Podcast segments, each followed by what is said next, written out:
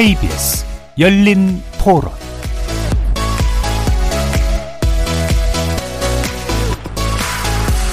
안녕하십니까. KBS 열린 토론 정준희입니다. 필요한 법안이라고 하면 강행 처리는 필요성이 있다라고 생각을 하고 사실 검찰 개혁이 너무 좀 늦어진 상황에서 지금 이제 정권 바뀌기 전에 뭐라도 해야 되니까 좀 급하게 처리를 하는 것 같아요. 그래서 안타까운 심정이고 검찰 개혁은 저는 분명히 필요하다고 생각을 하고 있기 때문에 마지막에 좀 졸속으로 처리되는 거는 보기는 좋지는 않습니다. 단독으로 이런 것들이 좋은 방법이라고 생각하지는 않지만 검찰의 그 수사권으로 해서 남용되고 억압되고 그런 부분에 어떤 일면들이 국민들이 그 부분에 강력한 그런 마음을 약간 좀 대변하지 않았는가. 그래서 반성을 해야 되지 않는가. 저는 그렇게 생각하고 있거든요. 법안 상정은 단독으로 했지만 어, 여야가 기존에 협의를 해가지고 중재안을 따르기로 했지 않습니까? 그런데 그 부분을 갑자기 뒤집은 거니까요. 합의를 깬 부분에 있어서는 야당의 책임도 좀 있지 않나라고 생각이 듭니다.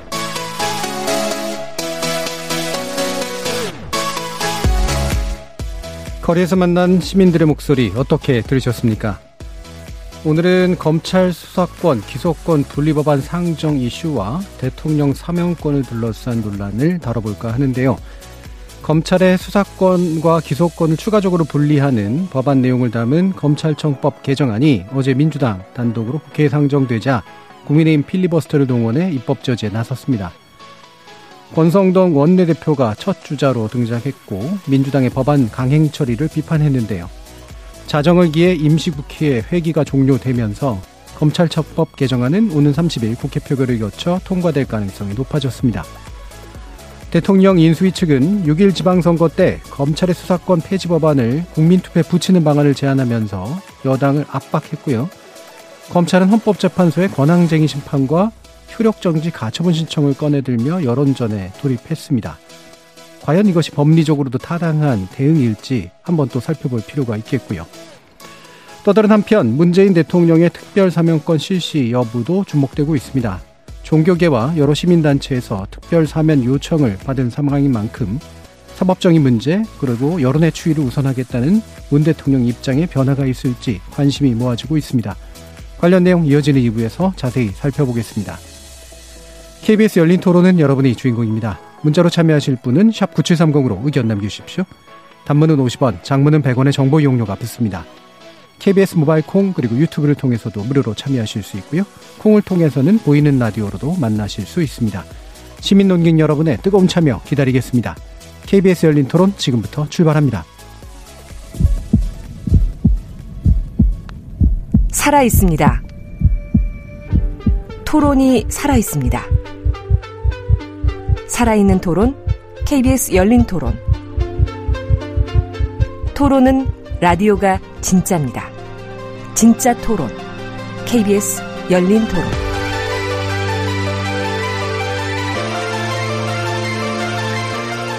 오늘 토론 함께 해주시는 세 분 소개해 드리겠습니다. 먼저 신경민 전 더불어민주당 의원 나오셨습니다. 네, 안녕하세요. 신경민입니다. 그리고 이정미 전 정의당 의원 자리하셨습니다. 안녕하세요. 김영우 전 국민의힘 의원 함께 하셨습니다. 네, 안녕하세요. 반갑습니다. 검수 완박이라고 표현되는 실제로는 완박이 안 되고 있습니다. 예, 검찰청법에서 개정안의 내용들이 일단 국회에 상정이 됐고요. 어, 현재 이제 국민의힘 그리고 검찰 윤 당선인 측이 모두 크게 반발하고 있는 그런 양상인데 어, 뭐 통과는 상당 부분 확실시되고 있는 이 시점에서 어, 세 분 이 상황 어떻게 보고 있는지 먼저 간단히 듣고 시작해 보도록 하죠. 신경민 의원님 말씀부터 듣겠습니다. 어, 일단 합의안이 중재안으로 나왔다가 깨지면서 어, 민주당은 날개를 단 거죠. 어, 모든 부담과 짐을 덜어버리고 5월 3일까지 어, 아주 산뜻하게 달릴 수 있게 됐기 때문에 뭐 어저께부터 뭐 그저께부터죠. 사실 뭐 굉장히 국회가 소란하고 그렇지만 다 이건 통과 의례가 되어버렸습니다. 그래서 음. 법안을 왜 지금 이렇게 해야 되느냐라는 논란과는 별도로 지금 현재 추진하고 있는 검찰청법 그리고 형사소송법 두 개 법안은 어, 국회법과 그 일정에 따라서 5월 3일 날까지 통과가 되고 이제 정부로 넘겨서 5월 3일 날 오후에는 공포까지 일사천리로 갈 수밖에 없게 됐는데요. 민영배 의원 위장 탈당하고 양양자 의원의 그 고백으로 해가지고 사실은 어, 박홍근 민주당 원내대표가 위기에 봉착했습니다. 이게 동력을 거의 상실하게 됐는데 그 뒤에 이 합의가 파기가 되면서 오히려 지금은 권성동 의원의 판단력과 지도력에 심각한 문제가 제기가 된 거죠. 그래서 이게 5월 3일 날 끝나고 나면 아마 이제 정리를 할 텐데 권성동 의원은 좀 위험하게 됐어요. 네, 네, 네. 과연 원내대표로서 임무를 수행할 수 있을지 없을지 정도로 위험하게 됐고 음. 박홍근 의원은 당내 내부의 여러 가지 문제에다가 국회의장까지 원군으로 다 그 문제를 풀고 권성동 의원한테 짐을 다 떠넘기고 국회의장을 한편으로 설득을 한 거고 대통령까지도 분명하게 애매모호한 표현을 벌이고 어 입장을 밝혔기 때문에 사실 이제 짐이 없습니다. 그냥, 예. 그냥 5월 3일까지 국회법에 따라서 그냥 가는 거죠. 음. 어제가 그 시작이었습니다. 예. 이게 뭐 내용적으로 뭐 옳고 그름을 따지거나 뭐 여러 가지 논리적인 측면들을 따지기 전에 정치적으로 일단 네, 제 짐을 벗었습니다. 그렇죠. 확실하게 이제 레일 위에 올라섰다라고 이제 판단을 해주셨는데 동력이 이제 상실이 됐다. 완전 역전이 된 거죠, 그러니까 권성동 의원 저 원내대표 쪽의 동력이 이제 완전 상실되고 결국은 중재안 국면 이후로는 이제 박홍구 원내대표가 어, 정치력이 상실될 뻔하다가 이제 되살아나는 그런 국면으로 결국 가게 됐다 이런 냉정한 평가를 해주셨는데요. 이정민 의원도 말씀 주시죠. 이 상황은 사실 상처뿐인 영광으로 저는 예. 남을 거라고 봅니다. 일단 뭐 민주당이 아까 우리 신경민 의원님처럼 위기를 약간 탈피를 하긴 했지만 어 2년 동안 170석 이상의 의석을 가지고 이제 논의가 진행되지 않다가 이 문 대통령 임기 말에 이것을 막 전격적으로 어, 서두르는 것에 대해서 국민들의 시선이 그렇게 뭐, 어, 따뜻하지만은 않은 것 같습니다. 여전히 또 이런 법안을 이런 방식으로 처리하는 것에 대한 비판적인 목소리가 굉장히 높기 때문에 민주당은 민주당으로서 부담을 안게 되는 것이고 또 국민의힘 같은 경우에는 어, 결국은 입법부 안에 이제 합의를 했고 또 이 과정에서 어, 의총에서 이제 추인까지 받는 그런 상황이었는데 이제 그런 국면이 되다 보니까 정의당 안에서도 그러면 국회 안에서 이것을 원만하게 네. 해결을 하는 방식으로 가보자. 그러면서 이제 중재에 나서는 그런 포지션에 섰던 것이거든요. 그랬는데 이거를 이제 다른 어떤 정치적인 논리로 번복을 하면서 어, 소위 공당으로서의 어떤 신뢰 이런 것들이 완전히 추락하는 이런 음. 상황으로 됐고 또 윤석열 당선인 경우에는 아, 입법부에서의 어떤 그 결정 과정을 아, 당선인이 이제 개입함으로 인해서 어, 과연 어, 상권 분립이라고 하는 기본적인 우리나라의 헌법 질서를 제대로 지켜갈 수 있겠는가에 대한 또 그런 의문을 달게 됐고요. 검찰들도 어 지난 4년 동안 이 검찰 개혁 문제로 정말 온 나라가 몸살을 알아왔는데 검찰 스스로의 어떤 개혁 방안들을 왜 과감하게 일찍 내놓지 못하고 지금 와서 음. 이제 다 이렇게 그 반발하는 모습이 기득권 지키기 이런 모습으로만 이제 비춰지고 있기 때문에 어느 누구도 승자가 없는 이 싸움을 지금 계속 하고 있는 거죠. 이런 과정에서 정말 국민들의 피로도가 너무나 그에 달았다고 생각이 들고 이 모든 것을 이제 정치가 다시 이 비판을 감당해야 된다라고 하는 측면에서 뭐 여러 가지 너무 걱정되는 국면이라고 생각이 듭니다. 예. 상처뿐인 영광도 아니라 상처뿐인 상처다. 다 네. 누구나 다 상처를 입었다. 음. 어 사실 뭐 그런 부분들이 확실히 이제 다, 다 당이나 뭐 어떤 모든 정치 당사자들 심지어는 검찰까지도 사실은 이 국면에서 뭘 얻었을까라고 생각되게 나오는 여러 문제들이 있는데 이게 이제 급변한 거잖아요. 그러니까 중재안을 그 결국은 이제 양쪽이 다 받은 상황이 되면서 아 그래도 뭔가가 봉합되나 보다라는 상황이었다가 이게 뒤집히면서 결국은 현재 같은 동력을 얻게 된 그런 셈이라고도 볼 수가 있는데 이게 이제 가장 권성동 국민의원 국민의힘 원내대표 그리고 실제로 의총까지도 거쳤기 때문에 네. 되게 신속하게 이제 추인을 한 그런 상태였었잖아요. 왜 이런 상황이 벌어졌을까? 많은 분들이 결국은 윤 당선자의 어떤 어, 입장이 이제 들어간 것이다. 어, 한동훈 후보의 아, 지금 이제 장관 후보의 발언 이후로 이렇게 바뀌었다. 이런 얘기들을 하는데 실제로 어떻습니까? 김영원 의원님. 지금 이 상황은 굉장히 좀 복잡합니다. 네. 아, 승자도 패자도 없는 예, 그런 아주 그 정치 그 혼탁함을 다 보여주고 있는데 사실 21대 국회죠. 지금 국회는 국회가 보여줄 수 있는 아주 최고의 추악한 형태라 그럴까요? 네. 기기묘묘한 그런 아주 어, 묘수를 다 보여주고 있어요. 그러니까 이제 법사위 그 안건조정위원회를 무력화시키기 위해서 위장 탈당이라는 게 이뤄졌고 그다음에 또 회기 쪼개기를 통해서 필리버스터를 또 무력화시키고 있고 또 법사위에서는 이렇다 한 무슨 토론 한 번 없이 통과시키지 않았습니까? 근데 이것은 아 여야 할거 없이 다 잘못이 있죠. 아, 물론 국민의힘 경우에 원, 어, 권성동 원내대표가 의총에서 추인된 그 중재안을 번복을 했죠. 음. 이것은 굉장히 크나큰 아, 정무적인 실책이다, 실수다 이렇게 생각합니다. 그것은 아마 입이 열 개라도 할 이야기는 없습니다, 솔직히. 네. 하지만 지금 또 그때 합의했던 중재안 그대로 또 이것이 국회 본회의에 올라온 게 아닙니다. 그것도 굉장히 심각한 사안이에요. 이 법이라고 하는 게 법안 문구라고 하는 게 굉장히 중요한 것인데 중재안에 합의된 것도 아니고 그러니까 법사위에 올라가서 통과된 법안이 그대로 국회 본회의에 상정된 게 아닙니다. 문구가 많이 바뀌었어요. 그래서 이 법안을 대하는 국회의 태도, 특히 민주당이 이 법안을 너무나 우습게 여기고 있다라는 생각을 지울 수가 없습니다. 그리고 결국 윤석열 당선인도 이 검수 완박 이 관련 법안에 대한 의사 표명을 했지만 문재인 대통령도 이제 임기가 며칠 남지 않은 현직 대통령도 민주당 손을 들어줬고 그랬기 때문에 민주당은 완전히 이 법안을 지금 몰아치기로 하고 있습니다. 지금 어, 문재인 대통령도 너무나 아, 과한 것이 지금 이제 임기가 며칠 남지 않았는데 마지막 또 언론과의 인터뷰 이런 걸 통해 가지고 윤석열 당선인에 대해서 정면으로 지금 반대를 하고 있습니다. 집무실 그 용산 이전 문제도 그렇고요. 어, 윤석열 당선인의 대북 정책에 대해서도 그렇고 직접적으로 그냥 그 비판을 하더라고요. 그래서 야 이것은 검수 안박뿐만 아니라 이런 상황이 벌어지고 있는 그 근본적인 이유는 뭔가 역시 정권 교체라고 하는 것이 험난한 길이고 어 민주당의 경우에는 대선이 끝났음에도 전 정권 교체됐다고 하는 것을 받아들이지 않는 상황이 아닌가 말이죠. 그래서 이것은 아마 다가오는 6일 지방선거에서도 굉장히 그 여야 간의 갈등 상황으로 치달을 것이고 6일 지방선거 이후에도 어, 결국 그 검수완박을 둘러싼 위헌 소송 문제라든지 국민투표 문제라든지 이런 것은 계속될 것 같아서 굉장히 걱정입니다. 예. 일단 뭐 어느 쪽이 좀 더 잘못했냐 그렇지 않은 문제는 일단 논외로 하고라도 갈등이 지속될 만한 상황들이 이제 계속 예, 재료로서 던져지고 있는 부분의 불행함에 대해서는 뭐 다들 공감하실 텐데 이게 이제 나눠서 좀 몇 가지 좀 짚어볼 필요가 있는데요.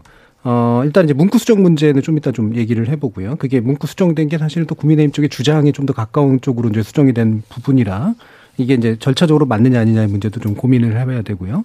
일단은 이제 먼저 또 고민, 궁금한 건 이 권성동 국민의힘 원내대표가 사실은 이렇게 발언을 뒤집었을 때 이 사태가 오게 되리라고 짐작을 못했을지는 않을 거라고 보거든요. 충분히 정치력이 있으신 분이고 실제로 다 짐작이 했을 텐데 음, 그렇다면 결국 필리버스터라도 해서 이제 저항하는 모습을 보이는 게 차라리 지지층에게 도움이 되는 게 낫다. 이런 판단을 한 건가? 어. 글쎄요, 그 권성동 대표의 태도 변경, 의총까지 통과했는데 이제 모양이 모양이 매우 이상하잖아요. 그렇죠. 이준석 네. 대표가 문제 제기를 하고 권성동 대표가 받고 윤당선인을 또 인수위에 가서 만나고 하는 일련의 과정을 종합해 보면 지금 여러 가지 설들이 돌아다녀요. 네. 왜 그랬나? 그래서 예, 권 대표의 독단이다. 윤을 패싱하다가 이렇게 된 거다라는 음. 설이 있는데 저는 그건 좀 신빙성이 약하다고 봅니다. 예. 물론 그날이 부산 일정이 있어서 당선인이 서울을 비운 건 맞지만 이런 중차대한 문제를 가지고 협의를 안 했을 리가 없다라고 음. 보면은 그 당시에 윤 당선인이 일단 알았습니다, 알았습니다 하면서 얘기를 듣고 해놓고 보니까 엄청난 반응들이 당의 지지자 내지는 검찰로부터 네. 쏟아져 나오면서 윤 당선인이 알았습니다, 알았습니다. 결국 승인이 돼버렸는데 잘못하면 이게 당선인의 책임이 될 수도 있기 때문에 음. 어, 권 대표가 차라리 내가 책임을 지겠다라고 음. 나온 거 아닌가라는 설이 저는 더 맞다고 보고요. 아니면은 정말로 비밀로 하다가 이게 지금 소통이 좀 원활하게 안 됐을 수도 있고 그래서 윤, 윤 당선인과 권 대표와의 사이에 무슨 일이 벌어졌느냐 하는 것이 이제 그 합의 파기가 이번 사태에 어떻게 보면 최고로 직접적인 원인이 된거 네. 아니겠어요? 네. 그런데 이제 더 한 걸음 나가 보면은 그러면은 왜 이런 안에 대해서 원내대표가 중재안에 덜커덕 사인을 하고 네. 의총에 와가지고 아 내가 다 불러줬다 음. 이렇게 또 오만을 했는가 오만하게 얘기를 했는가라는 음. 문제 생긴 거 보면 권 대표의 오해라고 그럴까 미흡하다고 그럴까 하여튼 판단력의 문제는 좀 있었던 것 같고 예. 소통에도 문제가 있었던 것 같고 그래서 이게 지금 국민의힘 내부에 어떤 총체적인 문제 현재 인수위와 당과 원내와의 관계 총체적인 문제가 드러난 거 아니냐 이렇게 판단을 해요. 음. 하여튼 이 문제는 어, 이렇게 넘어갈 수는 없다는 어, 당선인의 의지와 거기 그 중간 링커로서 한동훈 법무장관 지명자의 의지와 뭐 이런 것들이 다 복합이 돼 있어 가지고 이게 5월 3일 날 통과와 공포가 돼도 끝나지 않을 것 같아요. 예, 예. 이게 계속해서 문제가 되고 물론 뭐 헌법재판소도 있고 뭐또 여러 가지 에, 뭐 국민투표 논란도 있고 이래 가지고요. 점점 점점 눈덩이처럼 커져서 이 문제는 쉽게 에, 무마가 될 수 있을 것 같지 않아요. 음. 굉장히 큰 현안으로 계속해서 어, 여러 사람들을 골치 아프게 하게 될 것 같습니다. 예. 제가 볼 때는 그 솔직히 국민의힘이 좀 아니했던 거는 사실인 것 같습니다. 네. 이렇게 중요한 법안을 놓고 어, 지금 113명인가요? 지금 국민의힘 의원들이 당시에 이것을 의원총회를 했을 때 40여 명 모였다고 그랬거든요. 그 반도 모이지 않은 상황에서 굉장히 짧은 시간 안에 이것을 의총에서도 통과를 시켜줬습니다.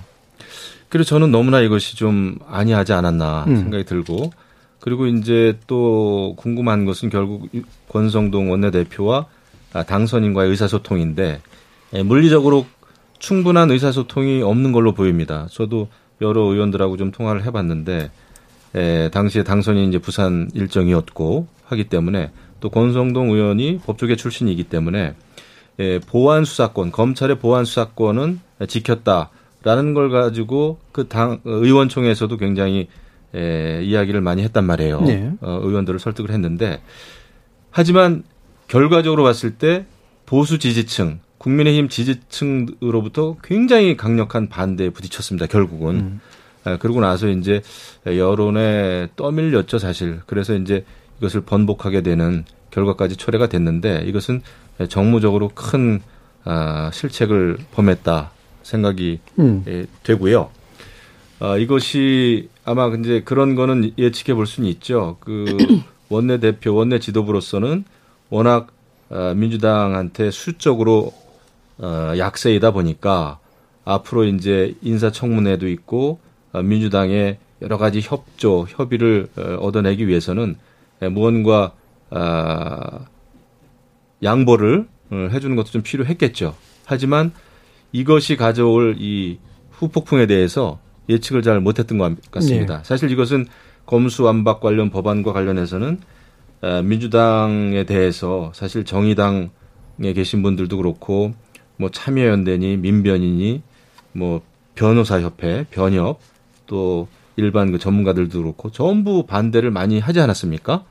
아, 그런데 이런 그 정치적인 상황에 대해서 어, 국민의힘이 조금 안이하게 판단을 했다 음. 이런 생각이 좀 들어요. 네. 전반적으로 권성동 대표의 실착 내지는 판단 미스가 굉장히 돋보이는 사태였어요. 돋보이는, 예. 그래서 어찌 됐든지 간에 권 대표는 책임 문제에서 벗어나기 어려울 겁니다. 예. 저는 조금 이제 다른 각도에서 예. 말씀드리고 싶은데 이게 상식적이지 않은 일이 벌어졌을 때는 그것에 합당한 이유가 반드시 저는 있다고 네네. 보거든요. 그 권성동 원내대표께서 의총에서 이 합의안을 얘기를 할 때 지금처럼 이 법안은 정말 말도 안 되는 법안이다 이렇게 얘기하지 그렇죠. 않았다는 그렇죠. 거죠. 네. 그러니까 꽤나 뭐 어, 노력을 해서 음. 합의점들 거리가 거리를 좁혀놓은 법안이다고 오히려 이제 역으로 설득을 하셨던 네. 상황이었는데 뭐 인수위도 일정하게 뭐 그래서 그 승인을 했던 과정이 있었고 근데 이 며칠 만에 상황이 완전히 번복됐던 것은 어, 국민의힘 나름대로의 어떤 다른 어, 의도나 전략이 이 안에 음. 개입됐다라는 생각을 지울 수가 없는 거예요. 예. 그러니까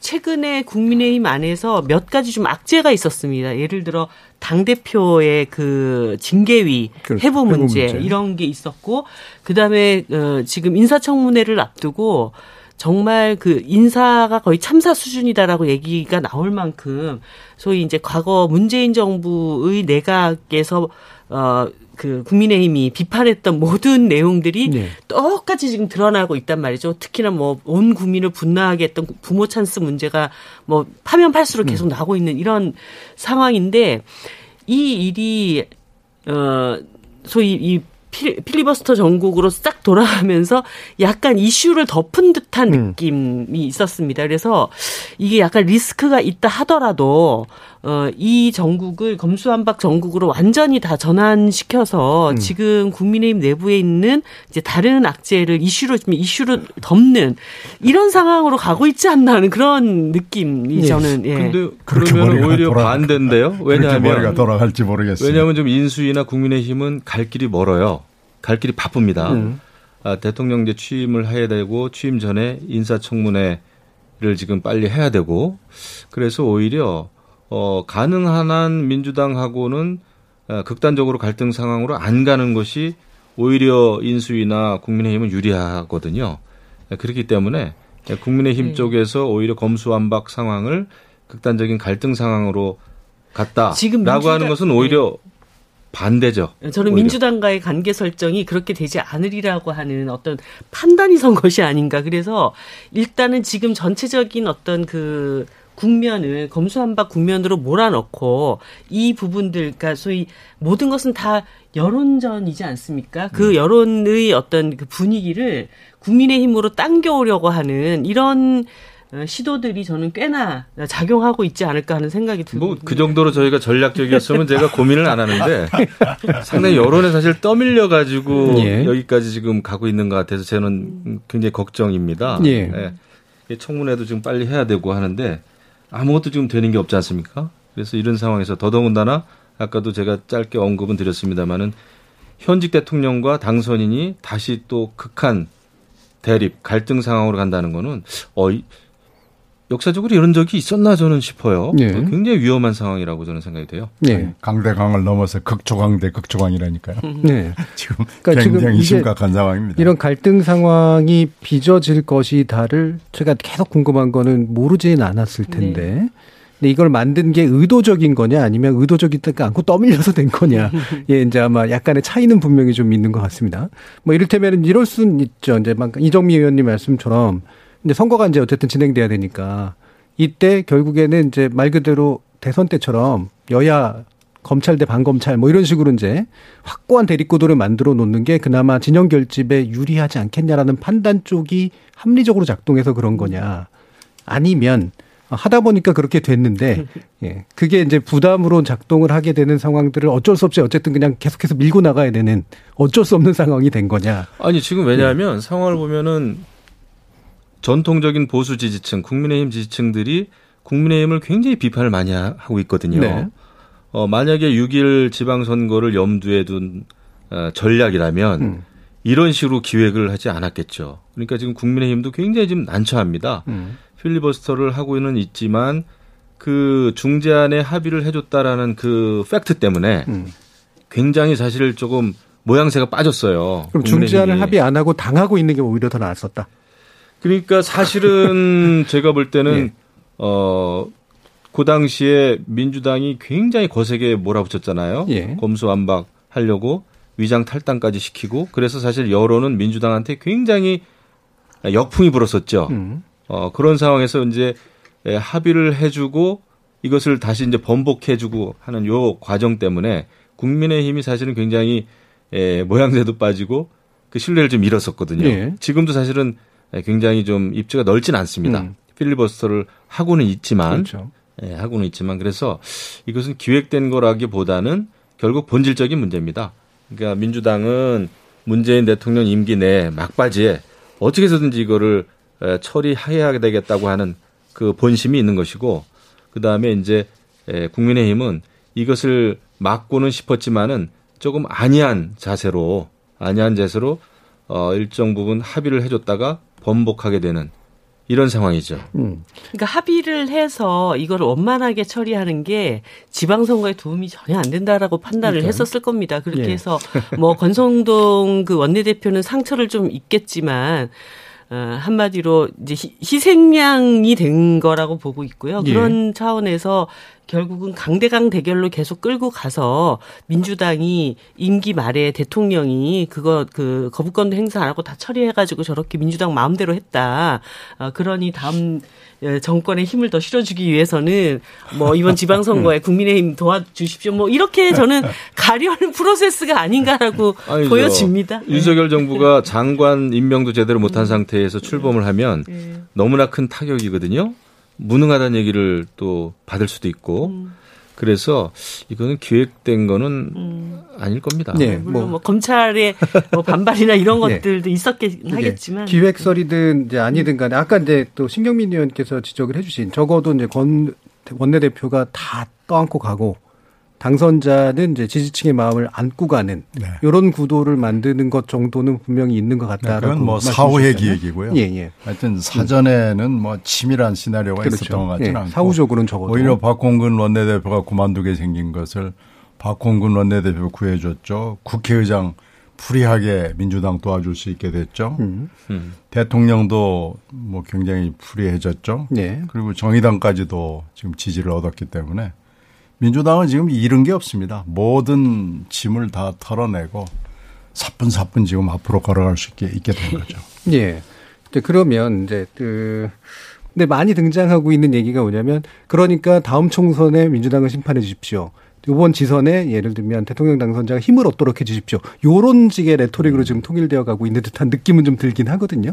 저는 이렇게 봐요. 네. 지난 대선이 비호감 선거였다. 이렇게 이야기를 하지 않습니까? 다가오는 6일 지방선거도 특정 인물에 대해서보다는 당에 대해서 비호감 선거가 될 가능성이 크다. 네. 그러니까 어느 당이 더 무리하느냐. 국민 여론이나 국민들이 가지고 있는 상식적인 판단에 비춰 봤을 때 어느 당이 더 지나치게 무리하느냐에 따라서 선거가 결판 날 것 같아요. 음.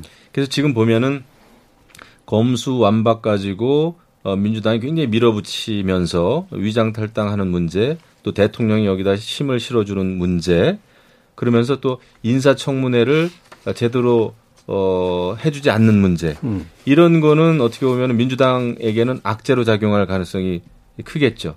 근데 또 한편, 어, 국민의힘의 경우에는 뭐 지난번에 이제 합의안을 번복했다라고 하는 문제라든지 아니면 이제 여러 가지 취임과 관련해 가지고 어, 취임식과 또 관련해 가지고 예. 또 인수위가 준비하는 문제라든지. 그렇죠. 그러니까 어느 쪽에서 국민들 여론을 잘 읽지 못하느냐. 음. 이것 때문에 비호감 선거로 갈 가능성이 크고 더더군다나 지방선거는 투표율이 낮지 않습니까? 음. 대선보다는 훨씬 낮거든요. 네. 이런 상황에서는 조금 마음에 안 들면 투표장에 안 나가 버릴 가능성이 커요 유권자들이. 네. 고관여층 위주의 선거가 되는 예, 그래서 있죠. 누가 더 크게 실수하느냐, 실수하는 쪽이 지게 돼 있다. 음. 이런 생각이 좀 들죠. 예. 신경균 의원도 어떻게 보세요? 그건 분명하죠. 음. 어, 투표율 낮다는 것은 뭐 누구나 다 아는 건데 이제 문제는 어, 자 이렇게 됐으니까 우리를 도와달라고 서로 지금 양당이 얘기할 네. 거 아니겠어요. 근데 지금 윤 당선인이 이나 국힘당이 여러 가지 실수를 지금 한 거란 말이에요. 음. 그 대표적인 게 지금 집무실 문제하고 관저 문제에서 큰 실수를 했고 검수완박에서도 이 합의를 파 괴하면서 실수를 또 한 거고 인사청문을 보니까 인사에서도 뭐 좀 잘한 게 하나도 없다. 음. 지금 이렇게 돼 있고 표결도 이제 다음 주나 그 다음 주쯤 해서 5월 11일 전후에서 있게 될 텐데 여기에서도 이렇게 하면 이 어떻게 될지 잘 모르겠단 말이에요. 음. 그리고 또 틀림없이 법, 정부 조직법 등 법안 문제 있을 거고 예. 하반기 국회 원구성 문제도 있을 거고 충돌거리가 한두 개가 아닙니다. 특히 이게 여기 검수완박 가지고 지금 헌법재판소에다가 국민투표 문제까지 터져가지고 계속해서 이 몇 가지 문제가 시끄럽게 될 경우 이게 6일 지방선거에 누구한테 유리할 거냐. 예, 예. 이건 사실 잘 모릅니다. 예. 지금 뭐 그냥 일반적으로는 얘기할 수 있지만 자 우리가 잘하고 있으니까 어 가령 뭐 민주당 우리가 잘 싸웠으니까 그럼 우리한테 에, 표가 몰릴 것인지 아니면 국힘당이 깨지니까 국힘당으로 또 표가 몰릴 예. 수도 있고 예. 6.1 지방선거는 잘 싸운다고 이길 수 있을지 잘 모르고 거기다가 또 전국 선거가 아니고 예, 17개 시도로 나눠지잖아요. 음. 거기다가 또 기초는 200, 한 50개 정도로 나눠지기 때문에 이 사실은 예측하기가 쉽지가 않습니다. 예.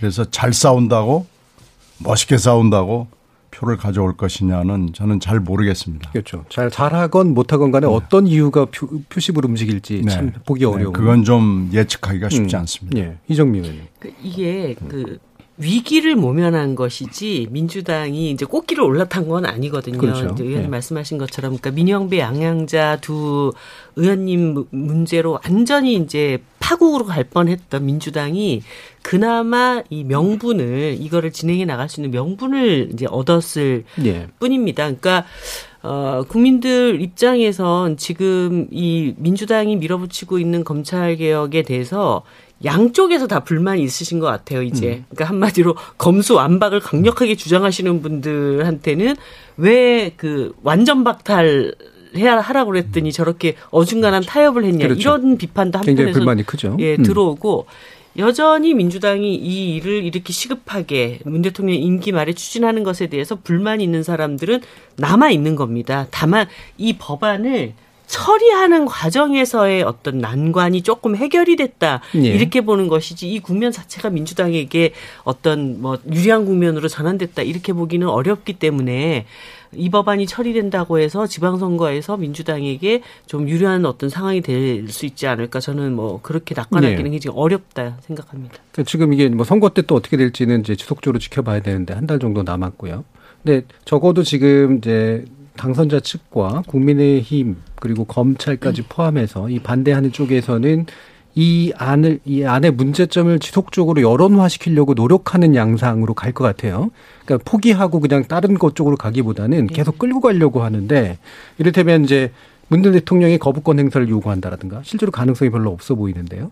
어, 검찰이 이제 권한쟁의 심판을 또 이제 헌법재판소에 내겠다라고 한다든가 심지어는 이제 국민 투표로 해부하겠다라든가 그러니까 온갖 아이디어들이 지금 나오고는 있는데 이른바 이제 절차를 활용한 아이디어들인데 이렇게 끌고 가는 게 현실적으로 법리적으로도 성립될 수 있을까? 그리고 이게 여론을 움직이는 어떤 동력이 될 수 있을까? 계속 이제 좀 의구심이 좀 들거든요.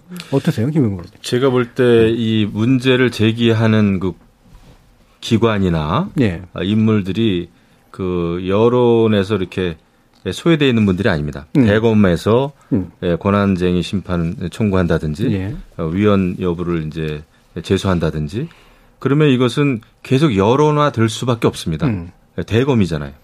예, 그다음에 또 어, 검수완박을 어, 반대하고 비판하는 많은 분들이 있어요. 사회적인 인사들이 예를 들면 뭐 그 재심 그 변호사로 잘 알려진 박준영 네. 변호사라든지 네. 그러니까 상당히 여론에 있어서 영향력을 행사하는 분들이 반대를 하고 있단 말이죠. 이런 분들이 이것을 계속 위헌 소송이나 쟁의 심판 소송을 하면은 이것은 계속 여론의 기사가 되고 이렇게 될 수밖에 없습니다. 음. 그래서 이것은 어, 빨리 끝날 수가 없는 문제다. 아, 그리고 또 이제 윤석열 당선인이 대통령에 취임하고 나면 취임하고 나서도 앞으로 이 지금 이 법안이 완결된 형태가 아니라 이제 중대범죄수사청, 중수청 문제라든지 앞으로도 해결해야 될 그 세부적인 내용들이 너무나 많습니다. 네. 그렇기 때문에 국회에서도 계속 논의가 될 것이고 사회 시민단체에서도 계속 그다음에 또 전문가 사이에서도 이 여론은 예, 끝날 수가 없어요. 그래서 이것은 윤석열 정부 취임과 아, 출범과 동시에 굉장히 이 문제를 안고 어, 시작하게 됐다. 그래서 이것은 앞으로도 굉장히 예, 뜨거운 감자죠. 이것은 계속 갈등 상황으로 어, 갈 수밖에 없지 않나 아, 이런 생각이 좀 들죠. 예. 그러니까 이런 행동을 하는 게 그래서 결국 정치적으로 어떤 의미가 있겠느냐라는 건데 어떤 의미가 있겠냐는 건 의미가 없다는 뜻이 아니라 이를테면 대통령 당선자도 어쨌든 지지층의 관점에서 보면 할 만큼 계속 하고 있다. 또는 검찰에게도 이제 그런 모습들 보여줄 수 있을 테고 말 그대로 여론화 과정에서 적어도 완전 패배 상태로 끝나지 않을 수 있도록 하는 어떤 방어막을 치는데 뭐 도움이 줄 수도 있을 거고 뭔가 적극 효과를 염두에 두고 이제 하는 걸 거 아니에요. 제가 볼 때는 제가 뭐 법리적 판단을 내릴 수 있는 입장은 아닙니다만 국민투표는 쉽지 않을 것 같고 권한쟁의 심판 같은 경우도 헌재가 실제로 받아들일 가능성은 그렇게 높지 않아 보이는데 적어도 모든 수단을 써보겠다라고 하는 이유는 뭘까 이런 거죠. 어떠세요? 음. 예, 제가 볼 때는 일단 이게 강, 이게 가장 강력한 선거 전략으로 네네. 저는 보고 있다고 생각합니다. 음. 그러니까 어, 민주당도 어쨌든 이 검수안박을 통해서 자기의 지지층, 그 강성 지지층들을 일단 확보를 해야 되고 또 국민의힘도 저렇게 하고 있는데 우리가 밀리면 음. 안 된다. 라는 생각을 하게 되고 뭐 전체적인 지방선거가 그 대선만큼의 예. 어떤 중도층들의 어떤 투표 참여라든가 이런 것들이 형성되지 않을 거라고 본다면 결국은 강력한 지지층들을 누가 더 탄탄하게 쌓는가 이것에 음. 대한 어떤 경쟁 구도 여기에 몰입하는 상황이 됐다고 저는 생각하고 네. 있습니다. 결국은 지지층 결속에 네. 좀더 염두를 두는 문제다. 네. 신경이 법리적으로는 음. 다 어려운 거 네. 어려운 걸로 보여요. 음. 어, 헌법재판소에 관련된 좀두 가지 가처분 신청이랄지 권한쟁의 심판이랄지 두 개 다 쉽지 않고요. 그렇죠. 요건으로나 그리고 헌재가 뭐 음. 기다렸다는 듯이 뚝딱 어, 신청 받아들여서 결정하고 이런 기관이 아니잖아요. 네. 검토하는 데만 아마 수개월이 걸릴 거고요.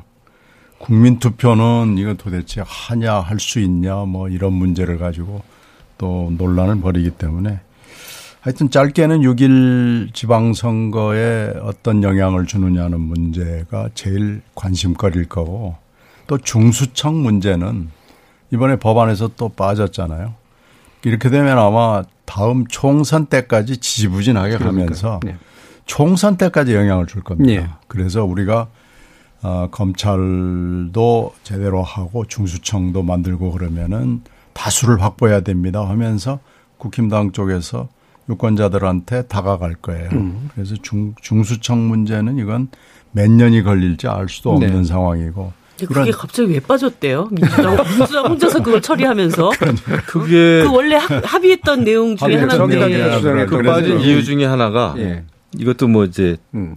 추측이기도 하고 많은 분들이 이제 분석합니다만은 한동훈 법무부 장관 지명자를 의식을 해서 예. 이게 이제 보통 중수청이 법무부 산하가 되면 음. 한동훈 장관이 이 중수청을 얼마나 잘 활용할 것인가에 대한 두려움 때문에 민주당이 갑자기 네. 뺐다는 설이 안 있습니다. 만들 수는 없잖아요. 사실 추, 이 검경 추측이긴 한데 뭐 하여튼 그런 유력한 설이 뭐 돌아다니고 있죠. 음. 그런데 중수청이 서게 되면 어차피 대통령이 어, 지휘하게 네. 되는 거고 법무부로 가냐 독립청이 되느냐 하는 것은 미국형이냐 뭐 영국형이냐를 예. 가지고 결정하는 거니까 저는 뭐 둘 중에 하나밖에 없잖아요. 음.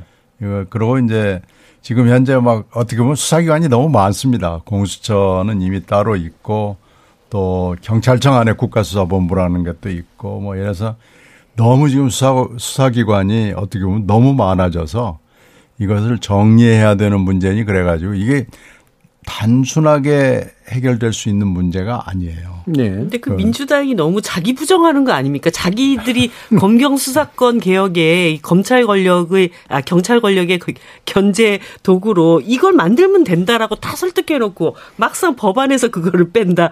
저도 아침에 신문 보고 깜짝 네, 놀랐습니다. 네, 저는, 저는 그러니까 내용을 잘 모르겠지만 설명을 할 길이 없습니다. 그러니까 민주당이 지금 급하게 해치우고 싶은 일은 검찰로부터 일단 수사권을 박탈하는 거죠. 오로지. 그 수사권이 어디로 가는 거에 대해서는 이제 큰 관심이 있기보다는 지금 문재인 정부는 워낙 검찰한테 딘 정권 아닙니까? 여러 가지 조국 네, 사태 검찰, 때도 그랬고. 검찰총장한테 딘 거죠. 예.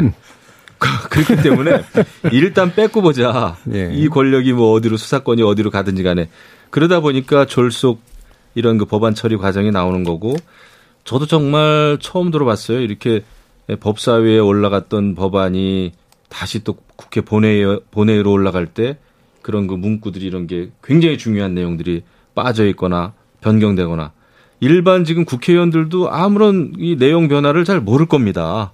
근데 이제 아, 이건 심각하죠. 중수청 문제는 하여튼 저는 이게 금방 해결될 수 있는 문제가 아니고 애초에 성격 자체가 다음 총선 음. 2년 후에 있을 총선에 또 중요한 소재가 될 것 같다는 느낌이 들고요. 만약에 더 늘어지면은 다음 대선의 메뉴가 될 수도 있고 네, 그 정도로 네. 쉬운 문제가 아니다는 거 하나 말씀드리고 법안 내용이 바뀐 건 보면은 대개 소관 상임위가 있고 거기 소위에서 이렇게 소위를 거쳐서 상임위를 거쳐서 법사위로 가면은 법사위가 또 되게 1, 2소위 나눠져 있고 해서 법사위가 좀 본회의로 가는데 이 과정에서 제가 직접 목도를 하기도 한 건데 좀 바뀌어요. 자꾸 좀 많이 이루어지는 네, 경우도 네. 있더라고요. 예. 작기 수정 예. 정도가 아니고 어떤 경우에는 법사위가 자기 마음대로 중요 사안을 바꾸는 경우도 있고요.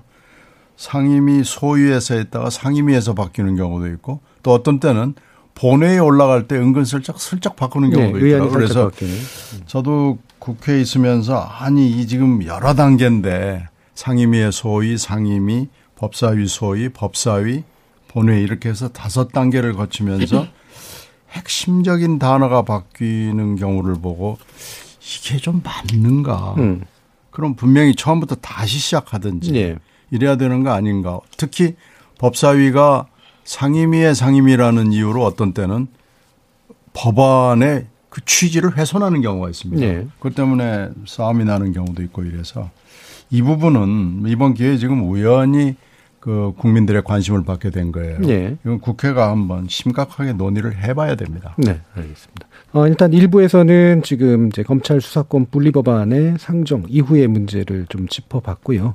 이어지는 2부에서 이제 정권 교체 과정에서 문 대통령이 할 수 있는 일이란 무엇인가에 관련된 이야기 몇 가지 나눠보도록 하겠습니다. 여러분은 KBS 열린 토론과 함께하고 계십니다. 토론이 세상을 바꿀 수는 없습니다. 하지만 토론 없이 바꿀 수 있는 세상은 어디에도 없습니다.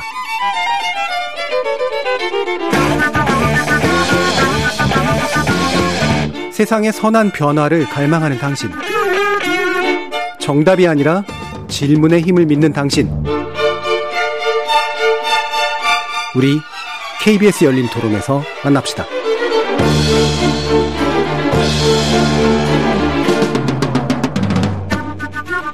KBS 열린 토론 어, 제2부는 물러나는 대통령의 사면권 어행사 어떻게 이루어져야 될까라는 주제로 김영우 전 국민의힘 의원, 이정미 전 정의당 의원, 신경민 전 더불어민주당 의원 이렇게 세 분과 함께 하게 되겠습니다. 자, 지금 일단 아까 김영우 의원께서 어, 문 대통령이 막 할 말을 다 하고 있다. 그것도 심지어. 당선자를 대놓고 막 이제 디스하고 있다. 이런 얘기를 내셨는데 그게 간담회 보시면서 아마 이제 발견하셨던 내용인 것 예, 같은데 예, 그 부분에 대한 평가 좀 부탁드립니다. 그러니까 이제 지난 5년 동안 문재인 대통령 뭐 애 많이 쓰고 어, 수고하셨죠. 하지만은 물러나는 마당에 당선인에 대해서 작심 토로를 하면서 비판을 하는 거는 굉장히 문제가 있다 생각합니다. 아, 새롭게 당선된 당선인은 이제 예, 새롭게 국정 운영을 해야 될 주체인데 여러 가지 대북 정책이라든지 그러니까 윤석열 당선인이 북한에 대해서 했던 문제 선제 공격이라든지 뭐 이런 이야기를 했었죠. 근데 이것은 한 정부 한 정권의 커다란 정책 방향이기도 합니다. 네. 그래서 그 말이 옳든 그렇든 아니면 잘 된 것이든 잘못된 것이든 그 판단을 현직 대통령이 해버리면 어떻게 대북 정책을 할 수가 있겠어요. 그래서 음. 문재인 대통령이 당선인한테 그걸 주문했더군요. 대통령으로서 이제 무게를 어, 가져야 된다. 네. 발언할 때는. 근데 저는 거꾸로 지금 현직 대통령인 문재인 대통령에게도 그것은 적용되는 말입니다. 그래서 그리고 집무실 용산 이전에 대해서도 아주 강한 톤으로 비판을 했더라고요. 지난번에 두 분이 만났을 때는 여러 가지 그래도 어 뭐 의례적인 차원의 얘기였는지 모르겠지만은 도와주겠다, 열심히 하시라, 성공한 대통령으로 남아주길 바란다. 이런 얘기를 문재인 대통령이 했단 말이죠.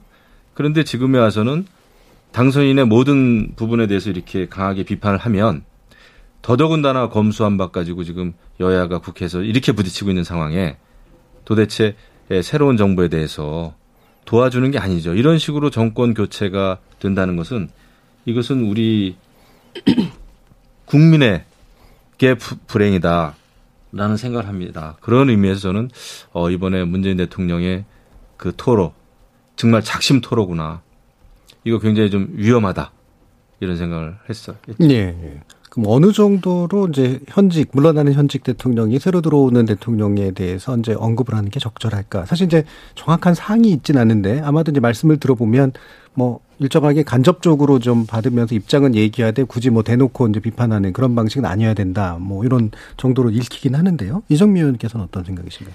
제가 이 정치를 시작을 할때 음. 노무현 대통령께서 쓰셨던 이제 운명이다라는 네.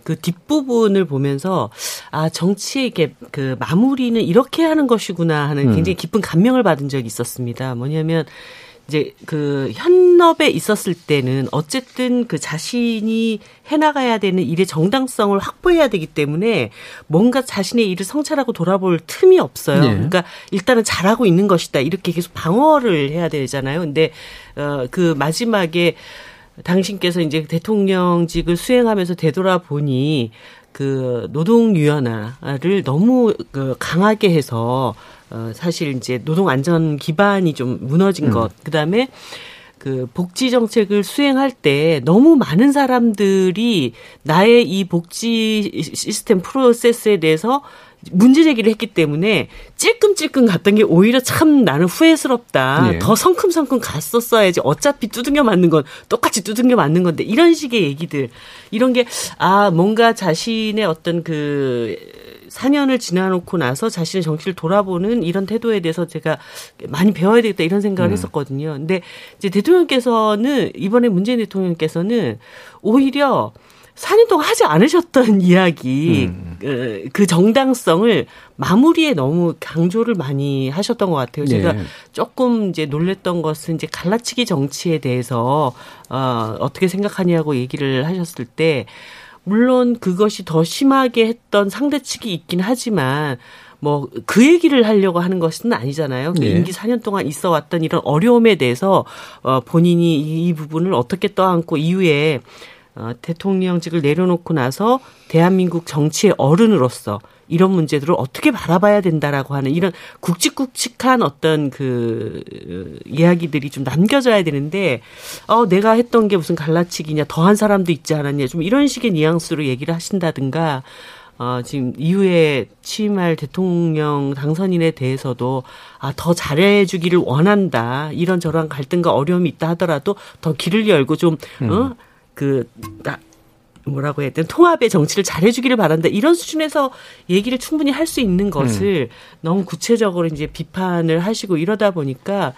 어, 퇴임한 대통령의 어, 정치의 어떤 어른으로서의 포지션들을 좀 만들어가는 그런 노력들 이런 게 좀 부족하시지 않았나 이번 인터뷰가 네. 그런 생각이 들었습니다. 그러니까 이제 자신이 해온 것에 대해서는 되도록이면 반성 위주로 얘기하고 네. 앞으로 할 사람에 대해서 이제 덕담 위주로 얘기를 하는 게 좋지 않았을까 네. 이런 정도의 생각이시네요. 신경미 의원님 어떠세요? 그 사이에 뭐 5년 동안 애매모호한 화법을 구사했죠. 문 음. 대통령께서. 그러다 이번에는 너무 솔직 토크를 한 것 같아요. 음. 저는 오히려 아이 그냥 이왕 할 거 그냥 네. 한번 한 것도 잘했다라는 느낌은 좀 있는데 몇 가지 아쉬운 점은 있습니다. 특히 이제 사람들 관심을 많이 끌었던 게 집무실 문제하고 관저 네. 이전 문제인데 마땅하지 않다라는 표현을 썼어요. 근데 지금까지는 그렇게 얘기를 안 했거든요. 예. 지금까지는 뭐 굉장히 덕담 비슷하게 뭐 도와드리겠다 뭐 이런 식으로 했는데 글쎄 좀 속도 조절이 됐으면 좋았겠다라는 아쉬운 점 정도로 지적을 하고 끝났으면 좋을 텐데 음. 마땅하지 않다는 문 대통령한테 어울리지 않는 굉장히 강한 평가를 네. 벌였거든요. 그런 대목이나 오히려 저는 그런 대목보다도 더좀 어, 아, 이거 좀 뭐가 좀 모자라는 대담이었다, 회견이었다라고 생각이 되는 게 어, 부동산 문제랄지 뭐 이런 그 지나간 어, 과거에 대한 평가를 하는데 일반의 평가하고 많이 달랐습니다. 음. 그래서 왜 그런 평가를 내렸을까? 그걸 듣는 시청자나 국민들이 어, 이거 우리 생각하고 좀 많이 다른데 왜 그럴까? 근데 충분히 설명은 또 없었고 그래서 오히려 이런 건 좀 더 자세하게 설명을 하든지 만약에 시간이 모자라면 어, 그 일반의 평가를 좀 존중을 해주는 방향으로 멘트가 나갔으면 어떻나 하는 생각이 들고요. 글쎄 지금 그 사이에 약속했던 대로 언론과의 회동이 많지 않았습니다. 예. 원래 대통령 선거 즈음에는 굉장히 자주 만나겠다. 언제든지 만나겠다. 뭐 이렇게 얘기를 했는데 물론 코로나 영향이 물론 있죠. 예. 네, 근데 코로나한테 핑계를 대기에는 좀 민망할 정도로 언론과의 접촉이 숫자로도 적었고 그리고 만났을 때 질적으로도 썩 만족스럽지 않았다는 점이 있습니다. 일단 그 대목을 좀 반성을 하면서 어 했더라면 인터뷰를 진행했더라면 그랬을까 하는 좀 포맷상의 아쉬움도 좀 있습니다. 음, 음. 그러니까 국민과 지금까지 못했던 것들이 주로 그런 거였기 때문에 언론과의 네. 대화라고 하는 게 일반적으로 언론을 매개로 해서 국민하고 이제 대화하는 형식을 취하는 거니까 마지막을 그쪽으로 좀 했으면 어땠을까라는 네. 음, 그런 생각이 좀 많이 드셨나 보네요. 뭐 여기에 대해서 뭐 여러 가지 평가들을 더 해줄 수 있겠지만 뭐 또 핵심 주제 중에 하나 이제 문 대통령이 나머지 기간 동안 뭘 할 수 있을 것인가라는 부분인데 아무래도 이제 특별 사면 이 문제가 이제 주목받고 있긴 합니다. 이게 어 사실 이제 물러나면서 마침 또 이제 5월 8일 부처님 오신 날하고 이제 겹치는 그런 시기기도 해서요. 특별 사면이 이루어져야 된다라고 또 주장하시는 불교계 인사들도 있습니다. 주로는 이명박 전 대통령이나 김경수 전 지사 또 정경심 교수에 관련된 내용들 이런 것들인데 일단 사면은 어느 정도 좀 이루어질 것 같으신지 어떻게 전망하세요, 신 의원님? 지금까지는 뭐 전혀 안 한다는 표현 비슷하게 나왔는데 이번에도 또 이 부분에 관한은 또 애매모 화법이 나왔어요. 예. 할것 같기도 하고 안 할 것 같기도 하고 두 가지 다 이건가 저건가 하게 좀 하는데 애매모 화법으로 보고 또 5월 8일이라는 게 우연히 퇴임하기 하루 전이고 그렇죠. 이런 점으로 심각하게 고려하고 있는 건 맞는 것 같고요. 음. 음. 근데 여기에 이제 이명박 대통령 같은 경우에는 문 대통령이 안 하더라도 다음 대통령이 와서 또 덜커덕 해버릴 가능성이 굉장히 높잖아요. 예. 거기에다가 이제 김경수 전 지사의 문제가 따로 있어서 만약에 해야 된다면 두 사람을 집어넣어서 하는 쪽으로 갈 수밖에 없지 않나 하는 음. 생각이 들고요. 아마 마지막까지 심각하게 고민을 할 텐데요. 지난번에 어, 이재용 그 삼성 회장 경우를 부회장 경우를 보니까 막판에 집어넣더라고요. 예. 어, 그, 그 검토위원회가 밖에 외부 전문가들이 많이 들어오는 전문가 회의가 있는데 막판에 마지막 날 급히 소집해가지고 거기다가 안건을 턱 올려놓고 음. 통과를 시키는 거 보면은 이것도 아마 막판에 결정을 할 것으로 보입니다. 음. 사면심사위원회 어쨌든 그 의결이 거쳐야 그러니까 네. 뭔가 이렇게 검토를 형식, 거쳐야 되니까 형식적으로 그걸 해야 음. 되거든요. 예.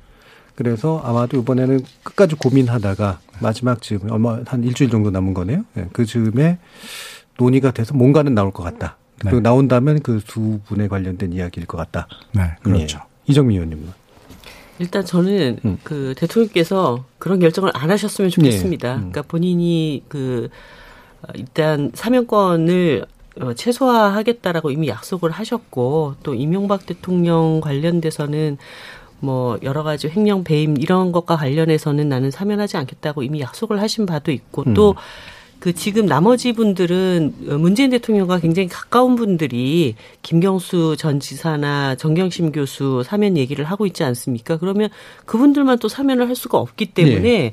어, 당신이 하신 얘기를 또 번복하면서 이명박 대통령도 또 염두에 둬야 되고 음.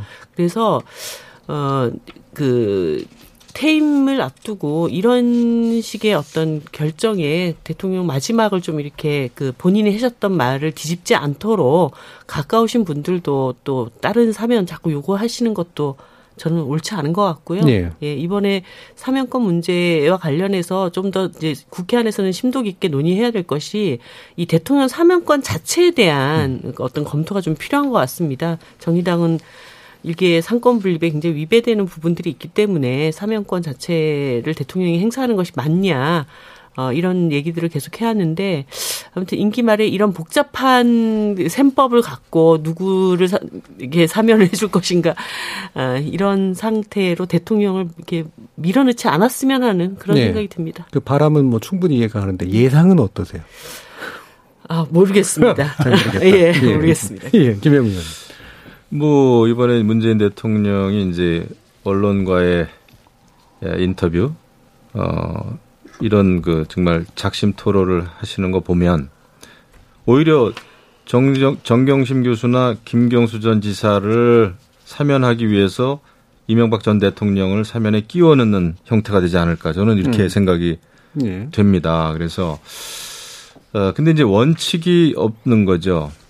어 저는 개인적으로는 어 전직 대통령으로서 고령이고 어 이명박 전 대통령 또 박근혜 전 대통령 두 분은 어 반드시 사면해야 된다라고 주장을 계속 해 왔습니다. 예. 지금 지금도 주장을 하고 있고요. 네, 그런데 에, 정경심 교수나 사실 김경수 전 지사하고 전직 대통령하고 또 이렇게 에, 그 동, 동률에 놓고 음. 어, 저는 그 사면을 논하면은 저는 안 된다고 봅니다. 네. 솔직히. 왜냐하면 김경수 전 지사나 어, 정경심 교수 자연인으로서는 어, 영어의 몸으로 돼 있기 때문에 굉장히 안타까운 마음이 있겠죠. 또 그렇게 생각하는 분들이 많죠. 하지만은 어, 지금 그 형을 판결 받고 어, 영어의 몸이 된지 그렇게 오래되지 않습니다. 음. 그리고 상당히 논란이 지금도 있고 한데 전직 대통령하고 함께 사면을 한다는 거는 저는 사실은 좀 어, 동의하기가 좀 어렵고요.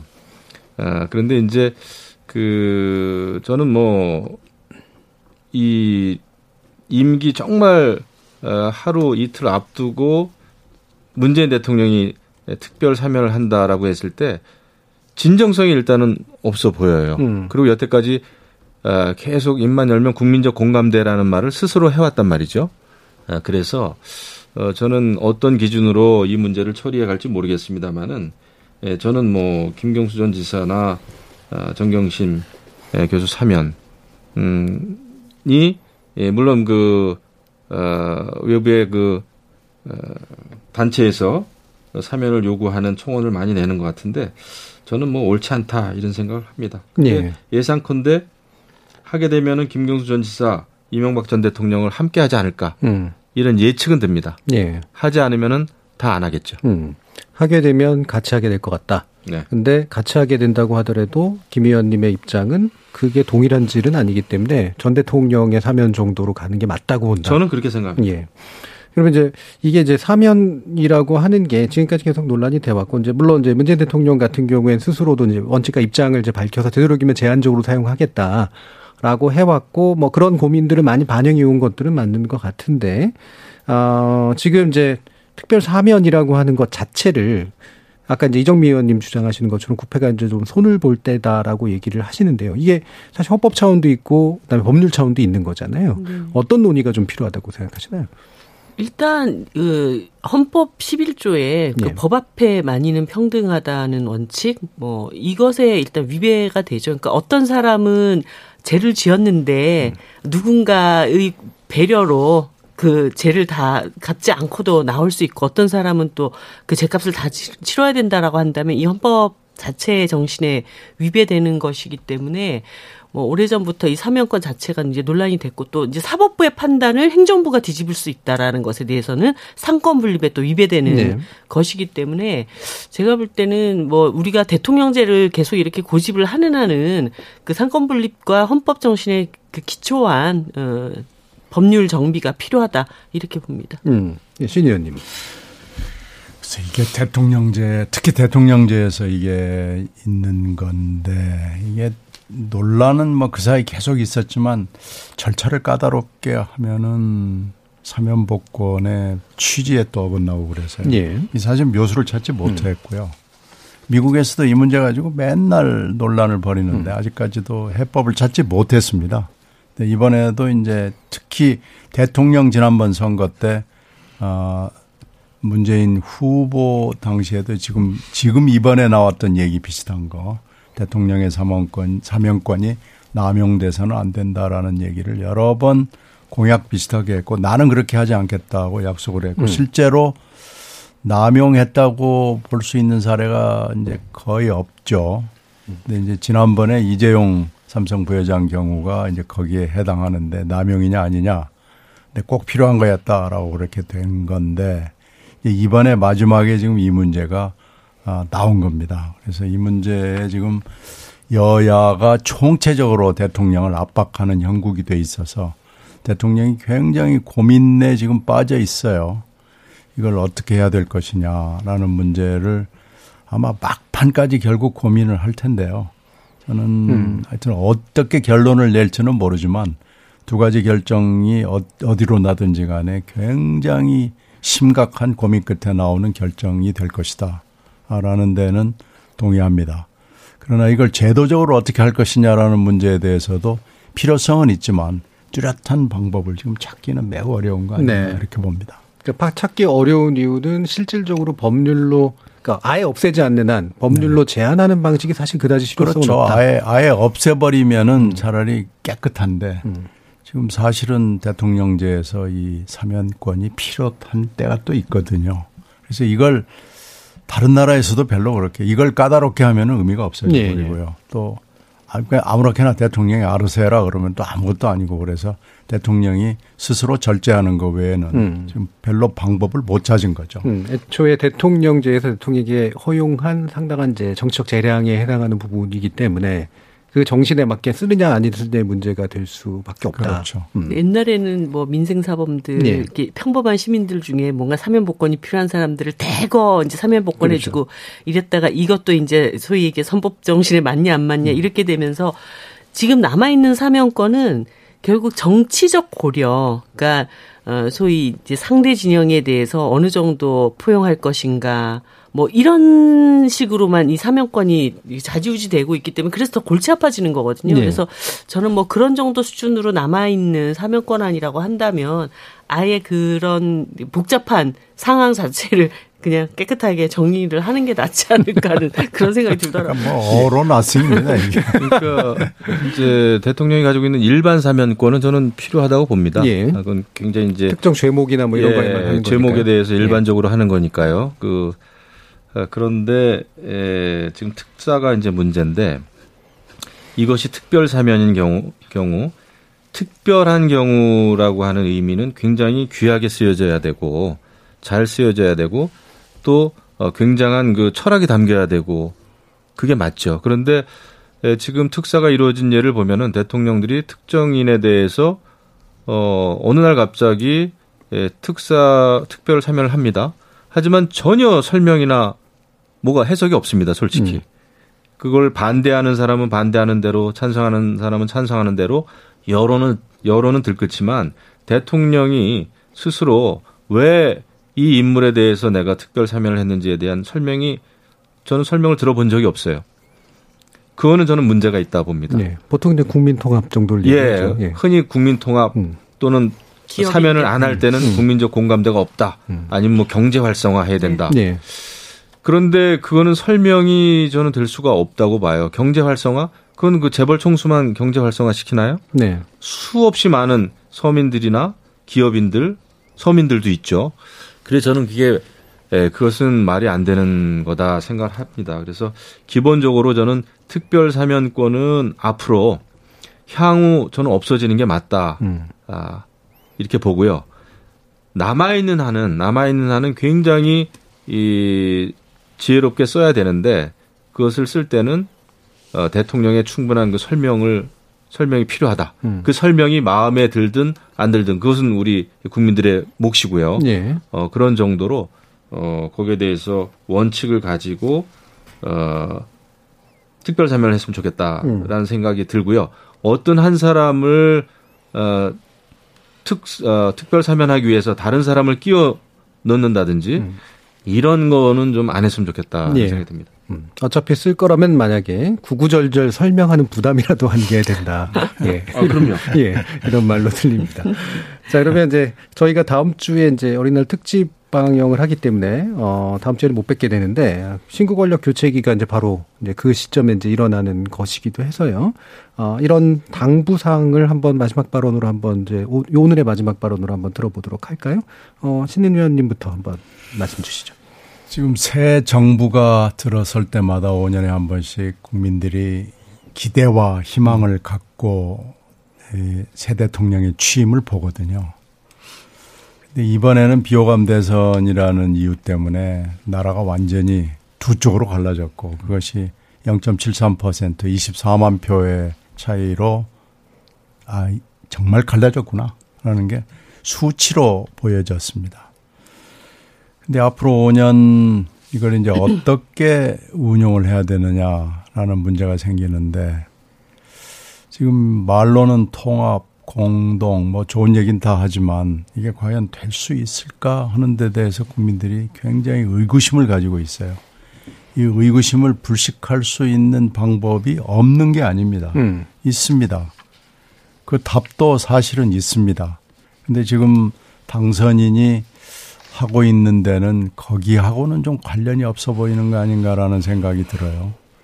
그래서 이제 다음 주 인사청문 이제 그 다음 주 취임 뭐 이렇게 갈 텐데 빨리 좀 모두 전환을 했으면 어떨까 싶어요.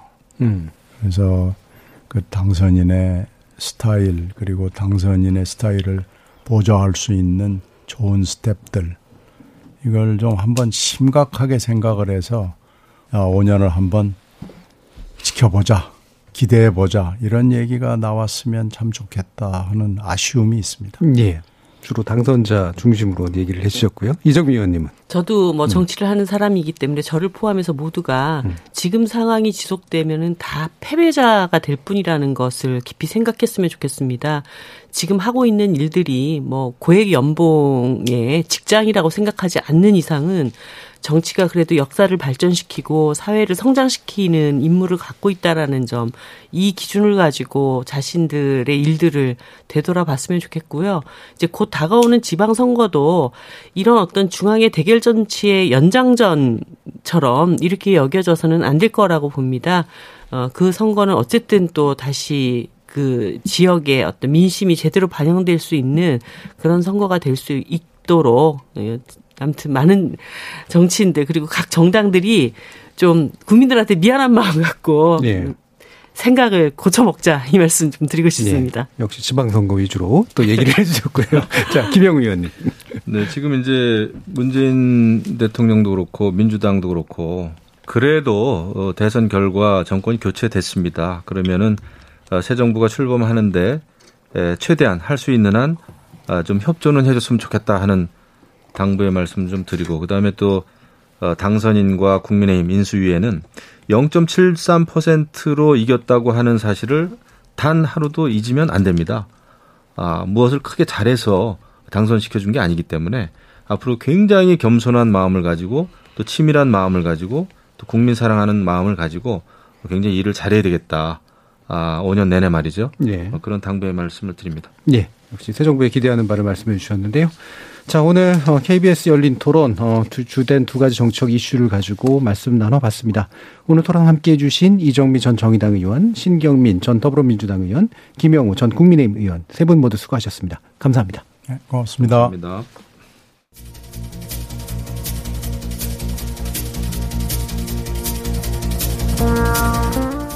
새 정부 출범이 열흘 정도 남았습니다. 그리고 전국 동시 지방선거가 한 달가량 남았죠. 정부 출범과 함께 사실상 선구 국면에 돌입하고 나면 과연 새 정부가 무엇을 할 수 있는지 여전히 불퉁해 보이는 국면이 지속되지 않을까 싶습니다. 부디 새 정부의 맛을 좀 일찍 봤으면 좋겠는데요. 이왕이면 다수 국민이 참 만나다라고 느끼는 맛이었으면 좋겠습니다. 지금까지 KBS 열린 토론 정준이었습니다.